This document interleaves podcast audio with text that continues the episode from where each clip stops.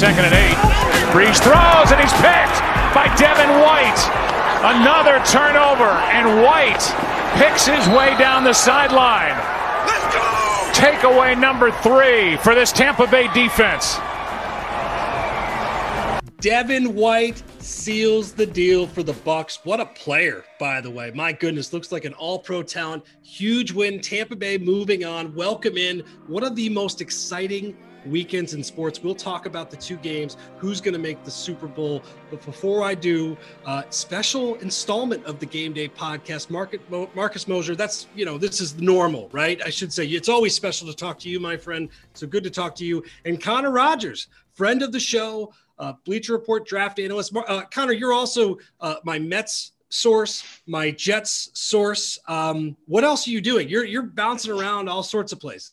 If there's a bad New York team, I'm probably associated with it in some way, except the Knicks. I love my Knicks, but I'm not doing any analysis. I'm not doing any fan takes. I'm staying away from it all. Uh, so, yeah, there's a lot going on right now. Obviously, the Jets and all these rumors with Deshaun Watson. Uh, the Mets are in the news for not so good reasons. But when you look at the playoffs right now, unfortunately, the New York teams are not ever involved in that in any recent years. Yeah, see, Marcus, you've got extra chum. There's chum, more chum in the water this week to, to harass us uh, said fans. Um, but there's actually some intrigue too. You alluded to Deshaun Watson. Uh, we'll talk about him. We're going to talk about New Orleans. Uh, they're going to be looking for a new quarterback. Uh, we've got Philip Rivers, our mascot, and we've got a legacy to talk about. Marcus, off the top, you and I, we met on this podcast, and Philip Rivers instantly became something that we we debated, mm-hmm. we enjoyed. Uh, I talked about sending you a jersey. What are your your quick take on Philip Rivers before we dive in a little bit lengthier later on? Yeah, first of all, congratulations, Phil Rivers, on a fantastic career. But I was, you know, telling this before the show uh, it's sad because my cash cow is gone. I've made so much money over the years betting against Philip Rivers that uh, I'm gonna have to find a new quarterback to get bet against in 2021.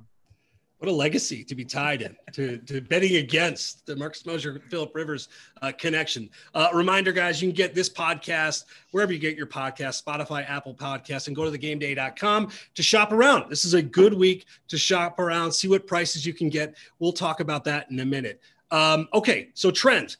Marcus, I wanted a bounce back week. I got it. Three and one, uh, 29 and 24 on the year. You were two and two, 33 and 30. So still productive. Mm-hmm. Do things a little bit differently. Normally we talk about you know what we learned, but we want to go by game by game, and uh, we'll, we'll talk amongst the group. And we'll start with just – Packers 32, Rams 18. The Packers covered the seven.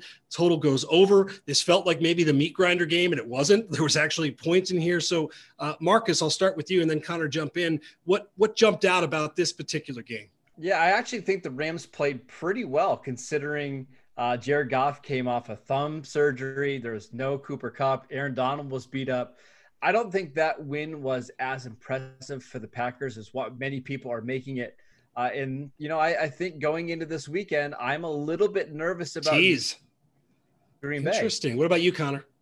I think when you look at it, Green Bay is really clicking on all cylinders right now. But I, I do agree with Marcus that you know we're not going to take away a ton from this win because the Rams were a little bit hobbled in this one. Obviously, the Packers uh, facing an opponent that they had a problem with before already this week coming up. But the one takeaway I do have from this game that should excite you from a Packers side of things is when teams try to completely erase Davante Adams. It looks like the Packers do have their number two wide receiver in Allen Lazard as somebody that can be a big contributor. And, and when you go into this following week, you know the playbook, right? Erase Davante Adams. And Allen Lazard has shown that he looks healthy. He could step up. He can be your closer. And one thing that I have my eyes on, guys, he's plus 1,400 in a lot of places for two touchdowns. It wouldn't hmm. shock me if the Packers have a big offensive day and he's the reason why in the pass game. I thought the Rams had it for a while and then lost it. Like it was the formula for success. And then the Packers just too much. It felt like kind of how you would game it, the game you would expect. And yet I agree with you guys. There's some um, there's some reasons to be concerned. All right, so Packers moving on. Let's move to Bills Ravens 17 to three. The Bills cover the two and a half. The under. Uh, th- that's as easy as an under as you're going to get in a game like this. You had the pick six. You had Lamar. Um, yeah, I, I think it's actually impressive, in my opinion, that Buffalo could win a game like this. Marcus, what stood out for you? Yeah, I think it was Brian Daboll's game plan, right? We know how good Baltimore is at stopping the run. So what did Buffalo do? They came out and passed the ball on every single down. I think it was 20 straight passing plays uh, to start that game before we had a Josh Allen rush. I just think it shows you the brilliance of Brian Daboll, and I feel pretty confident this week against Kansas City, he's going to be able to come up with some kind of game plan, some type of game script uh, to keep the Chiefs off balance. So uh, I think Brian Daboll's stock is going way up despite not getting a head coaching job, Adam. I know. I was. I'm surprised by that too. Uh, Connor, are you surprised? I know you've been ingrained with the the Jets search. It was the guy that we talked about that we would have liked. So, what did you think of the game? And, and are you uh, with Marcus on that?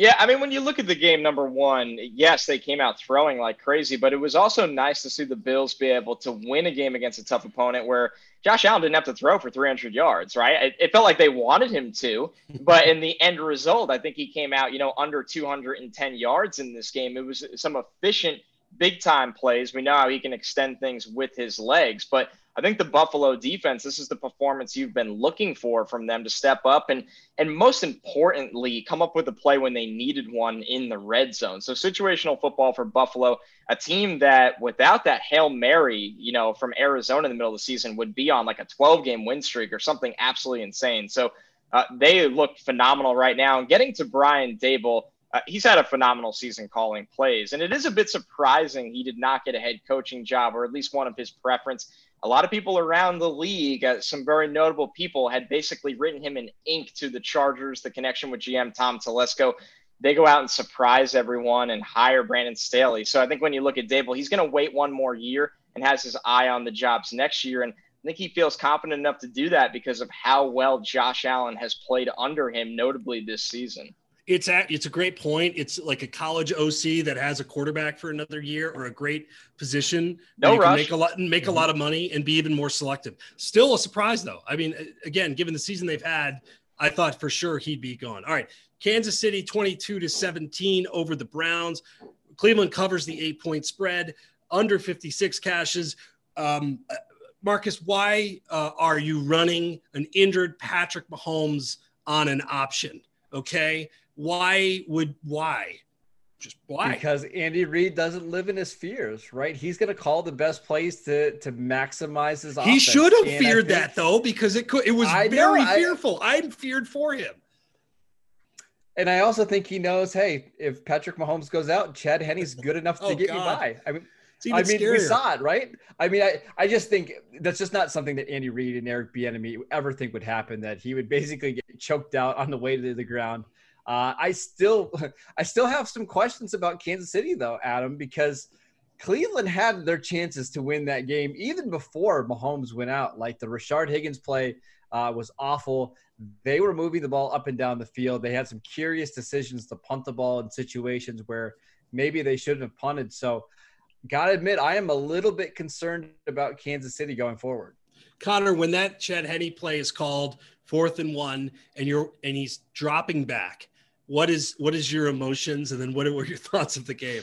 Absolute shock. And when you look at andy reid talk about a guy that just lays it all on the line. He doesn't care who is under center back there apparently. But i think when you look at it you know going back to what marcus said they kind of called and played this game like it was the super bowl right? You mm-hmm. look at a bit of a reckless call with mahomes. You look at going for it in that situation with chad henne which it worked out I think Andy Reid, his aggressiveness is what makes him such a great coach. But notably now, it feels like he's gotten a lot better and gotten away from that poor reputation of how he manages the game and how he manages the clock. So I think that's quietly a storyline that no one's talking about. I don't think the Chiefs have played their best ball this season, even during the regular season. And they're one of those teams that the, the light really seems to go on when the moment is in its biggest time of the year. And I think we're going to see that going into next week, as we saw a little preview, even with Chad Henne. And yes, a little bit of luck there, right? You talk about the hit and the fumble into the back of the end zone, probably an illegal hit, a stupid play reaching like that, that a lot of coaches will tell you not to do. So, yes, was there a little luck here? Of course, but they also closed out the game with their all without their all world quarterback. I wonder without a Super Bowl in his back pocket if that play call is different because you do have kind of money. like he's like whatever what are you gonna do fire me like I'm good right I could do this thing but I I, I will say that call I, I give him a lot of credit because he knows exactly the good and the bad that will come from that eh, afterwards, and that that takes guts. But yeah, the option, like, dude, there's other ways. Why? There, yeah. there's yeah. there's other ways. Okay, I, I'm just saying. All right, and the last one, uh, Tampa Bay 30, New Orleans 20. Uh, Tampa covers the three point spread, the under 50, uh, three and a half cash. So, very big week for the under, by the way. The Rams are the only participant where we, we go over. Um, I look, my my snapshot takeaway, Marcus, is Drew Brees, and you talked about the injuries and the resounding factor, and um, it was hard to watch. Frankly, I, they they were they played the type of game where they could win that, but they didn't get enough on offense. Uh, Jameis had that beautiful ball down the middle of the field, which was like, what is this? Mm-hmm. And I just think you saw the end of a historic career. So, what were your takeaways? To be fair, I think Tom Brady was almost as bad in that game as well. True. I know, I know Fox did a great job of you know pumping up these two quarterbacks because you know it's it's Tom Brady and Drew Brees, but I thought the quarterback play on both sides was absolutely awful. And if Tom Brady plays that way uh, this week against the Packers, they're going to get absolutely blown out. So uh, Tampa Bay needs to get better quarterback play and the Saints do as well next season, whether that's from Jameis Winston or Taysom Hill. Uh, I'm sure we'll get to that later. What about you, Connor? I think when you look at it, I mean, obviously it was the end of the line for Drew Brees. The arm just has nothing left in the tank, and, it came to the decision for New Orleans where you look at it and go, do we want to try to you know change something up to win this game? Maybe put Jameis out there consistently, and obviously they just didn't have the heart to do that and make that Drew Brees' last NFL memory. It was almost like out of respect to do that. But I think when you look at their quarterback situation moving forward, it's pretty difficult. You have a lot of guaranteed money tied into Taysom Hill for one more year, and they've shown that they're willing to throw him out there. Do you want to bring Jameis back? What what have they seen in practice that unfortunately we haven't gotten to see? Uh, picking at the end of the draft, or are you going to look at a Kyle Trask or a Mac Jones, maybe try to move up for a Trey Lance? Those kind of moves would really, really surprise me. So I think for the Saints, they're entering a little bit of a, a phase, guys, of called quarterback purgatory, which, mm. you know, Adam, as Jets fans, we know that very, very well. oh, it's Con- not purgatory. It's hell. Okay. Con- it's straight hell. Uh, Connor, yeah, I got a go ahead, question Marcus. for you. Is that game closer if Taysom Hill starts and plays the entire game? Oh, man. It, it, I think so. I think when you look at it, really any, and I'm not a Taysom Hill Neither guy, I. I, I just saw nothing from Brees in this game where – I don't think there were a lot of teams that they'd come out and, and beat in this game. They, they just couldn't do anything, unfortunately, with him. And now you look at what teams have saw on film all season. Uh, they know Brees's bread and butter butter was basically just hey, dish it out to Alvin Kamara as much as we can. Michael Thomas also playing extremely, extremely hobbled. This was a yeah. team that mm-hmm. unfortunately got close to the finish line and completely ran out of gas. Okay, so this is the ideal segue. We are talking about what happened, and you brought up Taysom Hill. So let's let's look at some odds. We're talking about who the quarterback is uh, for New Orleans next year. I know you guys are very both draft heavy, and I think it's just interesting potentially. Although they're down the the line a little bit, which will make things a little bit harder. But here are your odds: Taysom Hill minus two fifty. I think that guaranteed money showing up there. Jameis Winston plus 650. Uh, Drew Brees in there, I guess, just going to say, you know what? Feel better, plus 300. Tyrod Taylor, plus 1400 Ryan Fitzpatrick, who's pretty much on everybody's odds board at this point, whether they have a starter or not, plus 1400. Kyle Trask, interesting, hmm. plus 1800. Uh, Marcus, I'll start with you. Uh, where do you think they go in the immediate future? And then is there maybe a quarterback that you have your eye on for them, maybe eh, late first round or, or down the line for when it comes to the draft? Yeah, I think we can almost rule out anybody in the first round for them at quarterback in the draft just because uh, the options are going to be limited. I would not be surprised if there's five quarterbacks already gone before they pick in the first round. So you are talking about a Kyle Trask and some other guys down there. I just don't think that's going to happen. I think it's going to be Taysom Hill. Uh, that's who the Saints have gone to over the last two years whenever Drew Brees isn't in the lineup. I think they're going to have to change their offense a little bit around Taysom Hill uh, this offseason because they're going to lose a ton in free agency uh, with Emmanuel Sanders, maybe some offensive line. The defense is going to fall off. So look for Sean Payton to adjust this team around Taysom Hill uh, to, to try to maximize that offense with him with one year left on his deal. All right. So, Connor, am I, am I crazy that I, Jameis, that throw, he looks physically great.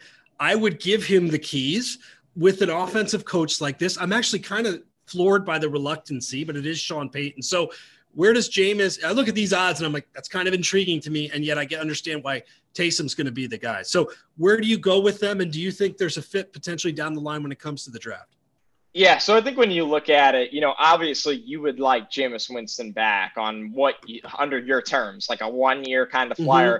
Mm-hmm. This is a team entering salary cap hell. I mean, they are really, really up mm-hmm. against the wall, and it is the worst time to be up against the wall because everybody online loves to tell you the salary cap is a myth, and to some extent, you can navigate your way around it. But during a pandemic, when that salary cap doesn't keep spiking up, it stays flat or goes down everybody's looking around and going, well, we didn't predict this. What do we do? Mm-hmm. You're going to have to make some big time cuts. And I wonder if they can make enough cuts where, I mean, if you're trying to re-sign Jameis Winston, you're telling him, hey, you're in the mix for the starter job. Do we think he's just going to take a, a minimum contract? Because I don't. So I think when you look at it, you can't move on from Taysom Hill. Like I said, they structured the money in a two year window where that guaranteed money is in play next year. You're telling him, hey, you're at least in the mix to start. So for me, I think when it comes down to it, you're going into next year with Taysom Hill as your starter. And I do think that they will explore the draft if they like someone. It's hard to predict right now. You're sitting at the back end of round one. How is Kyle Trask and Mac Jones, who's really that next tier of quarterbacks, uh, how are they going to move up or down the board? Can you sit there and just take one and develop them for a year behind Taysom Hill? I would think that's what they would like to do. And I think those guys might be able to fit their system. Drew Brees really doesn't play out of structure, and neither of those guys do. The name of their game is timing and ball placement. So I think we'll see the Saints get involved in this quarterback class if they can make that happen. But I just don't think there's some big money solution here that really fits them because of what they've done with their own cap. And I'll also a, say about Jameis yeah. really quickly is I think he's going to have a market, right? I think there's yes. 16 teams that could be changing quarterbacks this offseason. It, he might have to weigh his options. Like, is staying in New Orleans with, you know, a significantly worse roster better than going to like Indianapolis and playing for the Colts with a great offensive line and a really good defense? So I think he's just going to have a lot of options. I would love to see. Well, I don't know as a Jets fan, but you put him with like a Belichick, somebody that hmm. physically able. I think it could be. I just think he got a, a bad shake in all this, frankly. And I, I, I love Taysom Hill. I covered him in college. Great story. The fact that he's turned this into a fortune uh, is kind of neat. I don't think a a a full schedule of him being the guy is going to be conducive for anybody. Mm. And as an Alvin Kamara fantasy owner this year, I'm going to run from that too, because the glimpse I got from that was not particularly great. But it'll be very interesting to see. Speaking of interesting, and we've got the perfect guy on for this show. Deshaun Watson wants out of Houston, has made that very clear. And as a Jets fan, I am. I'm looking my chops. I'm, I'm looking. Uh, uh Connor, I'm not gonna. I'm, I'm gonna bathe in the possibilities of Deshaun Watson uh, going to the Jets and them having a competent quarterback. However, some odds here before we kick it to you Texans even to land him. Jets plus 400, Miami plus 500, the Bears and Pats plus 900. The Bears going to get maybe a mulligan, albeit a very costly mulligan. Uh, Broncos and Washington are excuse uh, are plus one uh, oh plus 100 and 49ers plus 1400. I feel like that 100 might be a typo. Maybe it's uh, plus 1000. Mm-hmm. Just saying. So Connor, I guess the question I have as someone that wants this to, to that I want to hope this into potential, right? What what do the Jets do here? You know this organization extremely well. I've been we've been texting about this stuff, right? So what is what do the Jets do, and do they have a shot at him? Well, they absolutely have a shot because they have as much ammo as anyone, right? And, and, it starts with the number two pick. If you're the Texans, you're looking at your trade options and going, well, we're trading our 25 year old franchise quarterback we better have an option to you're not going to replace Deshaun Watson, but to bring in the next guy to build our franchise around uh, you know, Nick Caserio and obviously whoever they hire at head coach, you need to regain the fan base, and that's not going to be easy to do. And you want to put yourself in an opportunity maybe to draft Justin Fields or Zach Wilson to start that process. If you don't take back, you know, a Sam Darnold, or I know Tua has been connected to them a lot. We'll see about that. But that's why the Jets and the Dolphins are in the mix here because the number two and number three picks, which was the Texans pick, which is kind of ironic. Let's just start with the trade. It's going to start with three number ones, right? And I think the magnitude of number ones is different, right? If you're sitting here and talking about three number ones that are projected at the end of the round, it doesn't really do much for the Texans. They mm-hmm. need top picks. So the problem in all of this, guys, is we could talk about the the Dolphins and the Jets, and now they have the ammo to give up three first rounders and more. But Deshaun Watson has a no trade clause. and he can dictate where he wants to go. If he doesn't want to pay state income tax on that contract, he can say, I'm not going to the Jets. No thanks. And I think these are real things that come into play here. We've already heard the leaks about how he likes Miami. He likes Brian Flores there. No state income tax. A roster that, quite frankly, they should have been in the postseason this year. They just came up a little bit short. He knows he can take them over the top. So there's a lot of variables here. And I think getting away from the Jets and the Dolphins and all of this is if you're the Texans, you don't want to send Deshaun Watson to an AFC team. You want him in the NFC. You want him gone. So I look at the Panthers who have a top 10 pick. They have a need at quarterback. They have an owner that's kind of the Steve Cohen of the NFL. He's a very aggressive, uh, willing to invest as much as possible.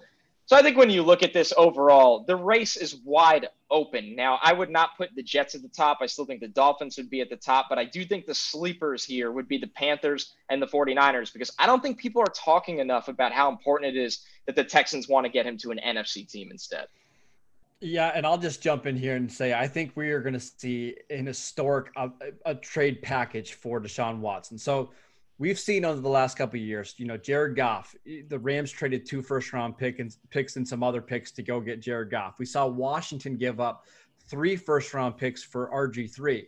When you're talking about a quarterback who's already played at a Pro Bowl level, who has MVP potential in the prime of his career, already under contract, you're going to see. I you Connor, you said three first round picks. I wouldn't even be surprised if it's several more than that because the two teams that are competing for that for him in the Miami Dolphins and the New York Jets, the two teams that we think are the most likely, they can't afford to let the other one have him, right? Because if you're in a division with Josh Allen, uh, Deshaun Watson, and Bill Belichick, you're going to be at the bottom for a while. So it, you have to go out and get them.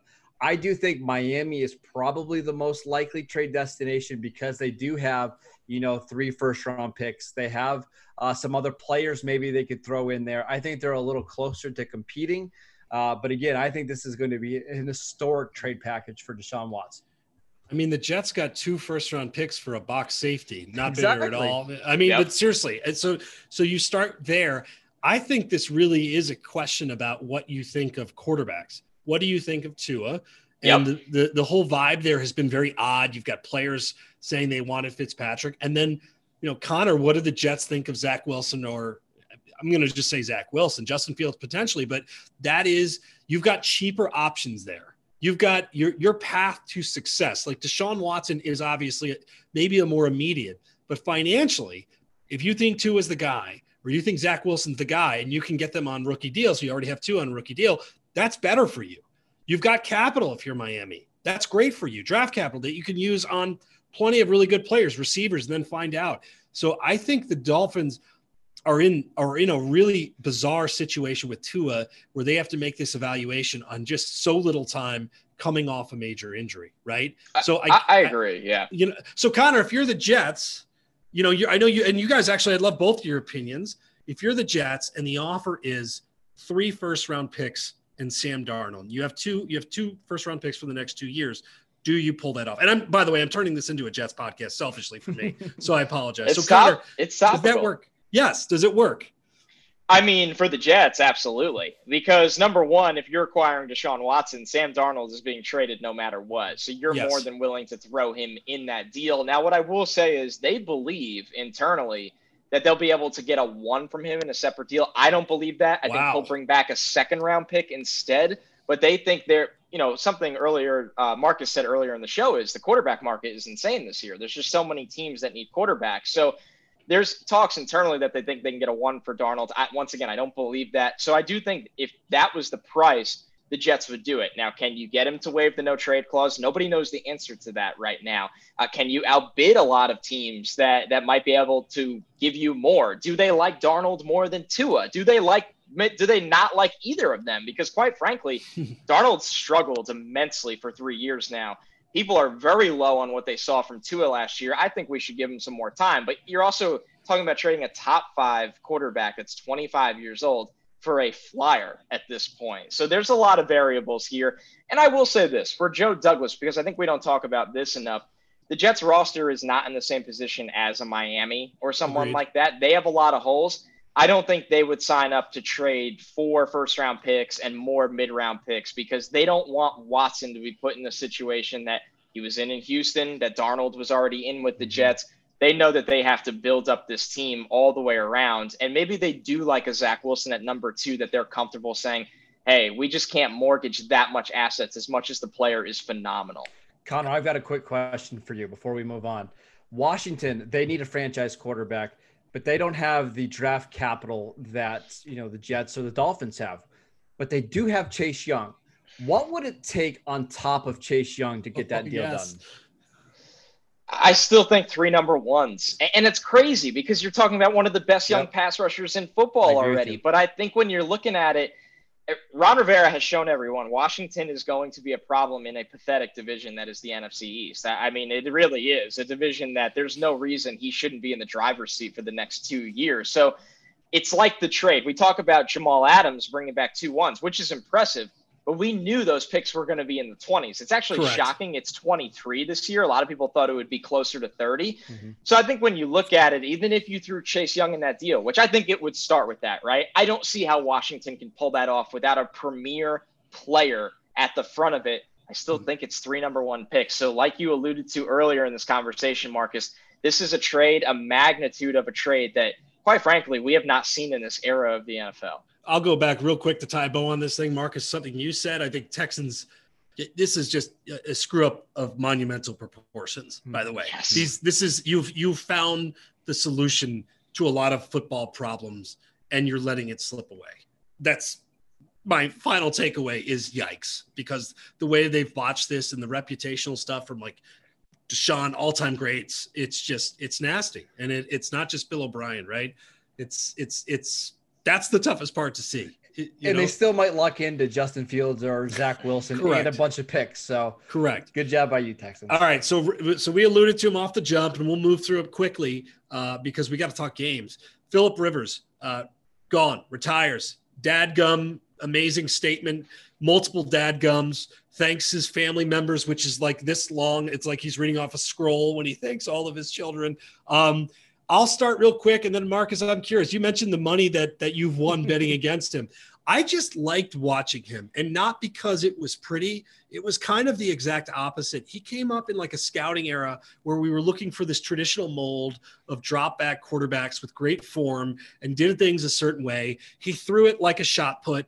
Um, he he mouthed off to officials. He was like the most memeable sideline quarterback, right? Because everything had an expression. He threw terrible interceptions. He didn't win a Super Bowl, but he played with the torn ACL. And I I guess my my thought is just I really will miss the entertainment. Like so often we look at results. For me with Philip Rivers, it just starts with like that was a weird, uh, wild ride and I enjoyed every minute of it for different reasons. And I, I, thought, you know, what a career! But it starts with just a guy that was like a WWE character as a football player. Yeah, I would say he's never going to be in anybody's top 10 quarterbacks list, but he's in my top 10 most fun quarterbacks because yeah. every single week you were in, you know, for a crazy fourth quarter finish, uh, whether it was missed field goals at the end of games or crazy comebacks. I, I just think he was so much fun to watch. I don't I don't know if he's a Hall of Famer. He'll probably get some votes, and maybe he'll eventually he'll get in. Uh, but a very good quarterback for nearly two decades. Uh, shout out to you, Philip Rivers. You had a lot of fun. Mascot of the show. What do you think, Connor?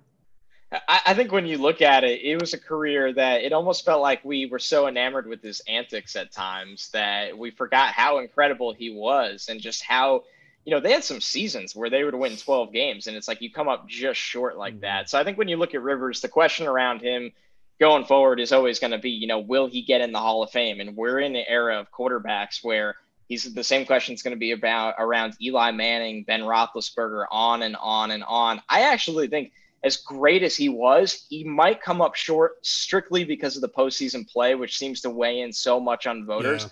But in terms of overall quarterback play, I thought he had a better career on the field than Eli Manning, which might be a hot take. I don't know if it is for how long he mm-hmm. did it. I mean, we all think he could have gone out there next year and probably Absolutely. won and done it again for the Colts. I mean, it is cool to see him go out, not like Brees. The arm was getting pretty shot, but it wasn't like Brees where you couldn't have him on the field anymore.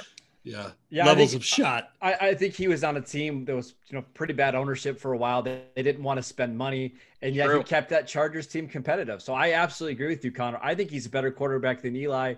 He doesn't have the same postseason success as Roethlisberger, but for most of the careers, he was the better regular season quarterback, and I'm fine with saying that he was a better overall player. I, pour one out for a, a, a, fan favorite of this podcast and some guy we had a great deal of fun talking about and debating. And, you know, he'll be coaching high school football for like the next three or four decades and probably be awesome at it. Certainly be fun to watch. So, Philip Rivers, congrats. And thank you for all of it good, bad, and in between. All right. We've got games. We got games. We've got big games with, I think, pretty interesting point spreads. We've got injuries. Uh, we got all sorts of stuff to talk about. So let's start with the NFC uh, Bucs versus the Packers at Lambeau, minus three, over under 51. Now, weather, of course, is important here 33 degrees, but maybe some snow, which I think is factoring in. I had looked at it. They're saying potentially some snow there, some uh, against the spread stuff. Tampa 13 and 5, 9, 7 and 2 against the spread. Packers 14 and 3, 12 and 5 against the spread. So before we make some kind of fun picks, um, Marcus, I think you mentioned earlier that you you were maybe uninspired by Green Bay, even though it was sort of a cozy win. What about that performance was uninspiring? I just think there was times in that game where the run defense just didn't look very good, and Sean McVay was able to scheme things up again without Cooper Kupp and with a quarterback that really couldn't throw the ball down the field. I thought the defense left a little to be desired, but you need to give credit to Green Bay. In four of their last five games, They've allowed 18 or fewer points. So it does feel like the defense is getting better. It's never going to be the reason why they win games. But if Rodgers can play really well, and I don't think we've seen uh, the great, great Rodgers game in, in the last couple weeks, and we haven't even seen it in the playoffs in a while. I think this is the week that we get uh, you one of those historic Rodgers performance. What about you, Connor?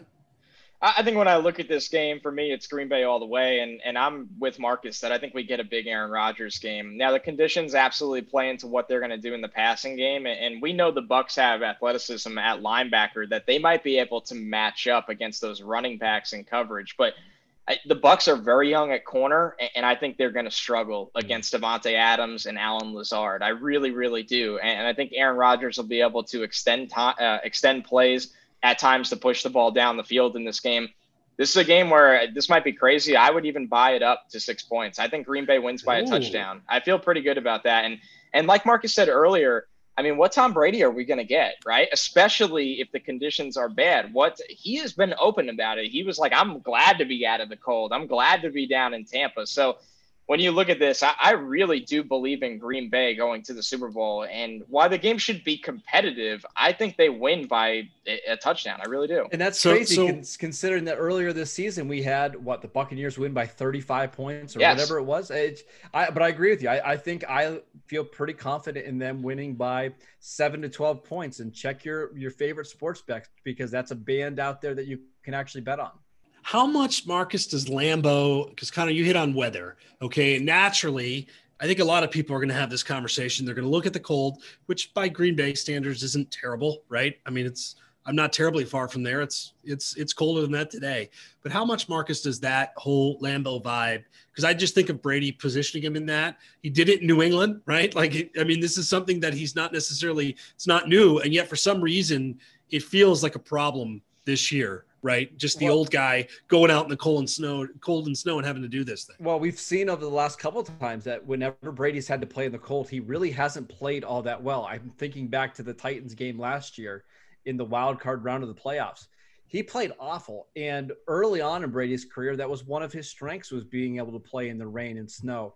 I think once you get into your mid 40s, like Tom Brady is, that that cold all of a sudden, you know, every hurts. So I think Rodgers maybe the best quarterback ever at playing in the cold. Brady, he's talked about his blood being a little bit thinner now that he's playing in Tampa Bay. I think it is going to affect him a little bit.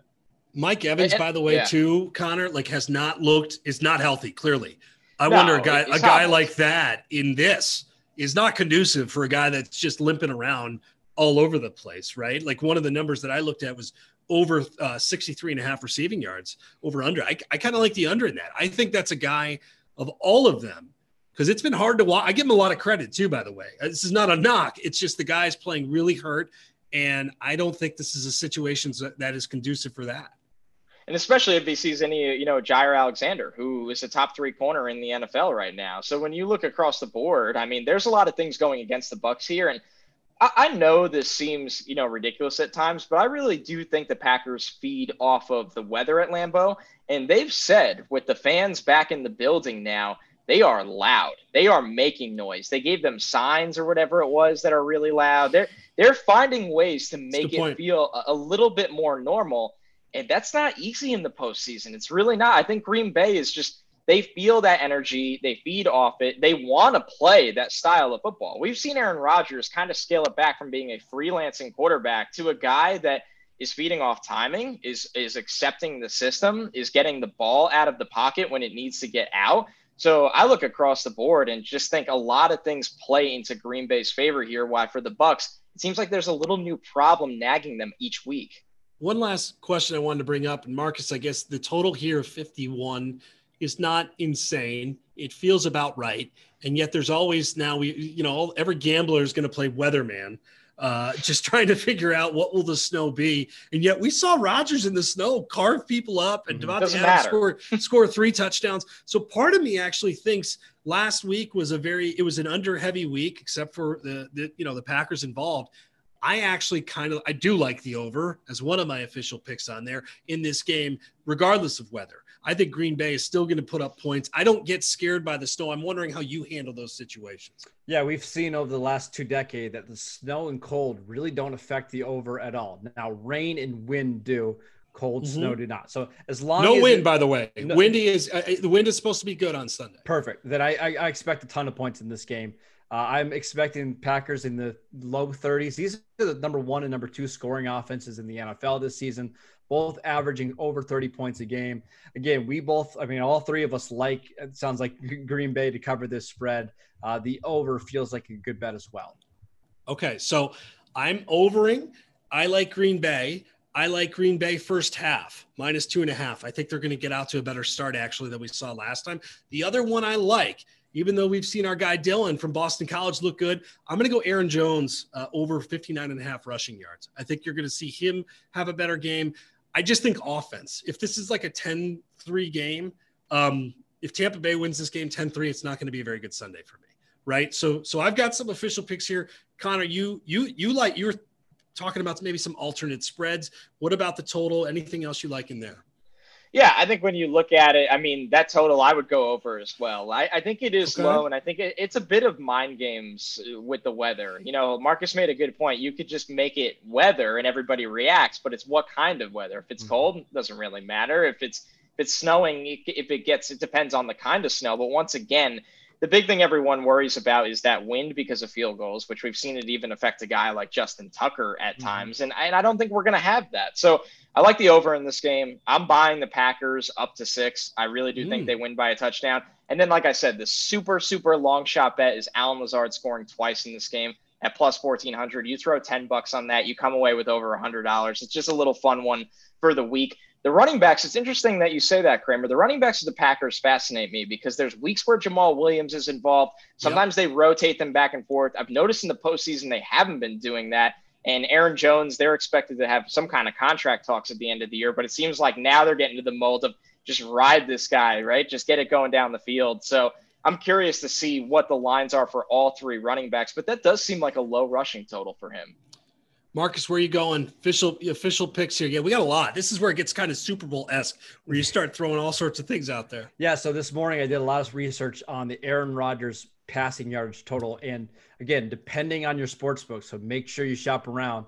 That number is anywhere from 279 to 284. Uh, I'll even go 280 over 284 and a half. I think this is just going to be a huge passing day for them. Uh, Vita Vea is coming back for the Buccaneers one of the best run stopping defensive tackles in the entire NFL. Don't look for Green Bay to, to just hammer the running backs in this game. I'm looking for Rodgers to throw 40, 40, 45 times in this oh, game yes. and to easily go over 284 passing yards. I looked at that one too. All right. So we are all on the over. We all like Green Bay. We've got some prop oriented things. We've got some parlay action with already with one game. We've got a, a multiple uh, things that we like to sink into, and we haven't even covered our game yet. Let's do that now. Bills versus Chiefs. Chiefs minus three.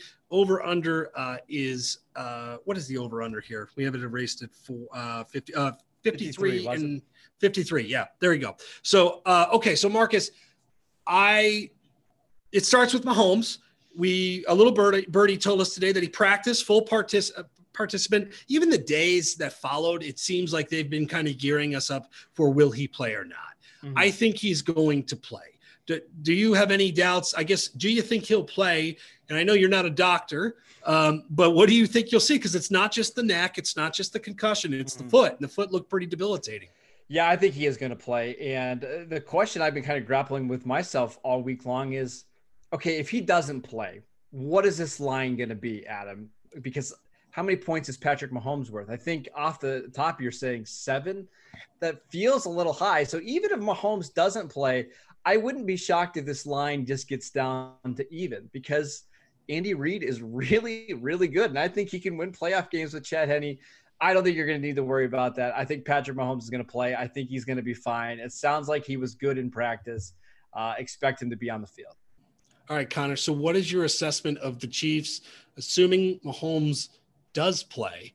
Uh, what do you think we'll see out of him? I think this is a game where you're going to have a lot of wide receivers, you know, like we saw with Tyreek, maybe gets the ball out of the backfield. You could be creative. You've got enough playmakers there where you don't have to ask Mahomes to do a ton if he is limited, right? This is a spacing offense. So, what is the game plan you think, uh, assuming Mahomes does play? Probably not going to be himself. So, how do you handle that?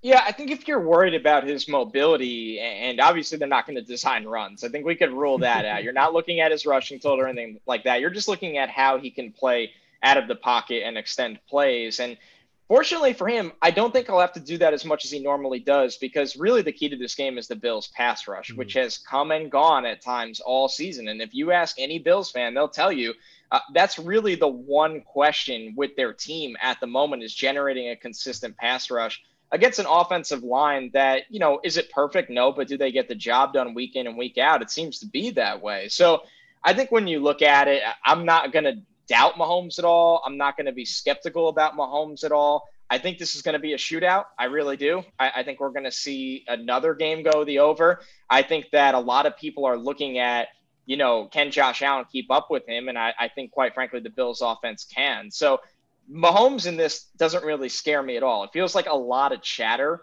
right now. And I know some sports books won't even let you get in on Chiefs action because they're waiting for the official injury designation. But I just don't think it's going to be a problem in this one. So you bring up a good point about uh, the points because I think you're going to see two recoil effects. We talked about the last game, the weather. People like, wait a second, and then you're going to look at the Bills that scored 17 points, and you're you're going to look at the Chiefs' injury, and people are going to back up. I'm totally with you by the way. I think these are going to i think there's going to be a lot of points. I think you're going to see the offenses bounce back. I do want to uh, as we talk about just the flow of this game like the chiefs not being able to cover was adorable back in like late november right? Like around thanksgiving wow they haven't covered since the jets. Of course it's the damn jets. But like wow this is what they do. Like we are here like almost three months later and they still really can't cover a game. The chiefs can't so Marcus, like we've talked about it, is it, you know, is it a lack of motivation? Well, there's no lack of motivation now. It's to get to the Super Bowl. The game's only three, so it's probably less important if you cover or not because it is a field goal game. I still the takeaways I had from last week, even when Mahomes was in, kind of coincide with the fact that maybe we've um, hyped this team up to be this larger than life force, and maybe it is not. So I kind of I have to struggle with that. Do you, does that make sense, Marcus, in terms of how I'm trying to figure out how good this team actually is? Yeah, because you know since that Jets game, I believe it was on November 1st, they haven't won a game by more than a touchdown during that entire stretch. And you mentioned not being able to cover. I just I, I think in a game where the spread is only three, it's just not that big of a deal because Agreed. if they win, they're probably going to win by three or more. I, I just wouldn't worry about it too much in this one. Well, I get, let me let me then ask you this as we get into picks, I think that spread speaks volumes. Uh, if you would have told me a couple of weeks ago that that would have been the case, we would have kind of our eyebrows would have raised, right? That number's come mm-hmm. down despite Buffalo's offense, um, you know, struggling last week. So as you look at this game, Marcus, where, where you lean on the side? I still got to take the Chiefs. I mean, we know how good the Chiefs are at home. And again, it's limited number of fans, but being in Kansas City, uh, they're just so good. Andy Reid, one of the best game planners that we've ever seen. Uh, you know, Connor, you mentioned it about the Buffalo's pass rush. If Jerry Hughes isn't getting pressure, Buffalo doesn't have anybody that can create anything. So they need to make big plays in their secondary. Now they have with Taron Johnson and Tre'Davious White over the last couple weeks. I just think the Chiefs have too many weapons on offense. They can stretch you vertically and horizontally. Only a few offenses in the league can do that. I expect it to be close and probably come down to the last possession. But with the Chiefs being three point favorites, I'll still take them to cover. What are you doing, Connor? Yeah, I am too. And I think the problem with it is you're looking at it and you're you're trying to talk yourself into a Bills upset and what is the reward, right? The reward isn't that great. That's that's not a lot of if the I mean the Bills are probably winning this game if they cover. That's what it feels like. I don't think this will come down like Marcus said. I don't think this will come down to a point or two. Sure the Chiefs might not win by 10 or 15 points, but I absolutely think they can win by 4, 5, 6 points in this game. And I think when you look at it as well, the Chiefs have been a pretty timely team. You know, they get that honey badger turnover when they really need one, or a Frank Clark or Chris Jones sack when they need one. So while they have their own struggles and they don't seem to blow anyone out, eh, they play timely football. And once again, going back to that Bills pass rush, you can't really run with Tyreek Hill that long. Travis Kelce is one of the best tight ends we've ever seen. Uh, they have weapons galore in this game that match up really well against the Bills. So I think my problem with it is the reward for a Bills upset just really isn't worth it to mm-hmm. bet on because it's just not that much. It's not really that big of a, a line overall. So I have been struggling with this all week and trying to figure out how I want to bet it because I believe the Bills can do it. And yet I'm more of a believer in points. So I'm going to go Bills over 12 and a half points first half. I and that way I'm totally. kind of I, I, think the offense is going to be good. I've been doing a little bit more first half points bets. Um, God, did I get hosed by Texas in their bowl game? That one hurts so terribly bad. But then I did it last week with the Chiefs and got a wonderful late field goal to push me over the 17 and a half. Um, for, for casual bettors, it's actually a really kind of fun way to bet if you've got a belief in players or offense, or if you think a game's going to go a certain way, and yet you're unsure with a game like this where you've got some injuries, right? You've got not just some injuries, but you have a huge question mark around the quarterback. So for me, I think the Bills are going to score. I have the same concerns you guys have, which is whether whatever version of Mahomes is, can you can you get to him and can you stop them? But I think the Chiefs are going to do their part. So my thing for me, over 53, Bills over 12 and a half. Marcus, I can't remember because we've been spitting out all sorts of ideas total wise. Um, do you do you have a lean here one way or another? Yeah, I think it's going to be under. I, I, I think okay. we'll have it will probably be one of those twenty-seven to twenty-three type of games. Uh, really quickly before we move on, one Mahomes stat in the last twenty-four games that he's started, the Chiefs have won twenty-three of them. They just don't lose very often with Mahomes under center, and when they do win, they typically win by a field goal or more. So don't be afraid of Chiefs minus three. You know what? I'm I'm gonna take Buffalo. I, I, got I have to take a side in this. Like we have you to pick a side. you. I know. Well, no, and I I just I I'm gonna go Buffalo. But the the I I do I'm more fixated on the total points here. So I like Buffalo. I'll go over 12 and a half first half, and then I'll go over 53 for the game. Uh, Connor, we're, we're, locking things in here before we wrap things up. You like the total. You, you're going over with me. You like Chiefs, correct? That's correct. And then the one prop I'll throw in there is I think Josh Allen's passing yards go over. And the reason they're set around 300 is because he only had about 206 last week. But Josh Allen is a guy that in a shootout should throw for over 300 yards in this game. So I think that's the one you're looking at from the Bills side. I, I love this time of year starting getting into fun player props, and we'll do more of it obviously for the Super Bowl. But this is where you could take your analysis and strategy and like look for like you know Mecole Hardman or somebody to get that first touchdown, right? Like this is the Super Bowl betting is so much fun, and you get a taste of it uh, right now, right? You get a taste of that if you want to start, uh, you know, experimenting with it. This is the time to do it. All right, so as we as we wrap things up, you guys, we, we all like the Packers, right? I mean, that's we're, we're all feeling pretty good about the Packers. You guys like Packers Chiefs. I'm going Packers Bills. I think both would be pretty awesome matchups, frankly, right? I mean, Marcus, what what what do you as we look forward a little bit and wrap this thing up? What are your thoughts on what we're going to get potentially in the Super Bowl? Yeah, first and foremost, I think all four potential matchups in the Super Bowl are a lot of fun. So that's that's really good, knowing no matter what what the outcomes are this weekend, uh, that's going to be the most fun. But I think it's Rodgers and Mahomes, Chiefs, Packers. You know, we'll have clips all week of going back to Super Bowl one. We'll have the state farm commercials with Mahomes and Rodgers, the two MVP candidates. I just think that's the most fun matchup this year. What about you, Connor? Yeah, I can get behind that as well. I really do. I think when you look at it, obviously Rodgers is kind of the guy that everyone goes, well, he was doing the Mahomes stuff before Mahomes was even in the league. So I think that's a really fun matchup. I want to see Green Bay in the Super Bowl no matter what. But I'll tell you what, I mean, even seeing uh, the Bills in the Super Bowl would be a lot of fun. I, I, think Josh Allen has really transformed himself into definitely a top 10 quarterback. I think at times we've seen a top five quarterback. And I think that it, you're going to get a shootout almost no matter what. I'll just say this. I really don't have a problem with any of the teams. I don't really want to see Tom Brady in the Super Bowl, especially if the, what we saw last week is what we're at right now. I want to see either Roger, obviously Rodgers, but I want to see either Mahomes or Josh Allen, and we want points. That's what we want in the mm-hmm. Super Bowl. We want offense. I don't want to see uh, Brady handing the ball off to Leonard Fournette or struggling to push the ball down the field. So that's my only take in terms of who ends up in the final dance. I'm glad you said it, so I didn't have to sound like the bitter old Jets fan that I do every week on this. I'm just tired of him. Tired of just, it. Just tired please. of it. I was tired of Brees too. Like I didn't want the Saints yes. to keep moving forward. No, I, I, think I think either way will be fun. I think these games are awesome. I love that there's field goal games. I actually love there's a potential weather uh, in in in there. Just adds intrigue. Uh, I do want Mahomes to be healthy enough to be able to be functional and play. Uh, a because he's one of the most exciting athletes in all of sports to watch. It, it just watching Chad Henne come into a game like that. Um, that was that was suboptimal. No knock on Chad Henne. It's just, and then when he threw that giant arm punt down the field, it was like, oh yes, this is what it's like normally when you have like a normal non-superhuman quarterback. So I hope he's healthy, uh, regardless of, of my Buffalo bet. Uh, we we want to see that. So be very interesting to see. Okay, so we do have a parlay. It is not so big. Uh, I of course ruined it by going with Buffalo to add more teams, but we like Green Bay to cover, and we like the Green Bay uh, Bucs over so 50 to get 118. Marcus, we've yet to win one of these. I don't believe. I think we would know by now. If we're gonna win one, this is like the best we got. Yeah, right? because I mean, we only is... got two two options this week. So I think I think we're pretty good this week.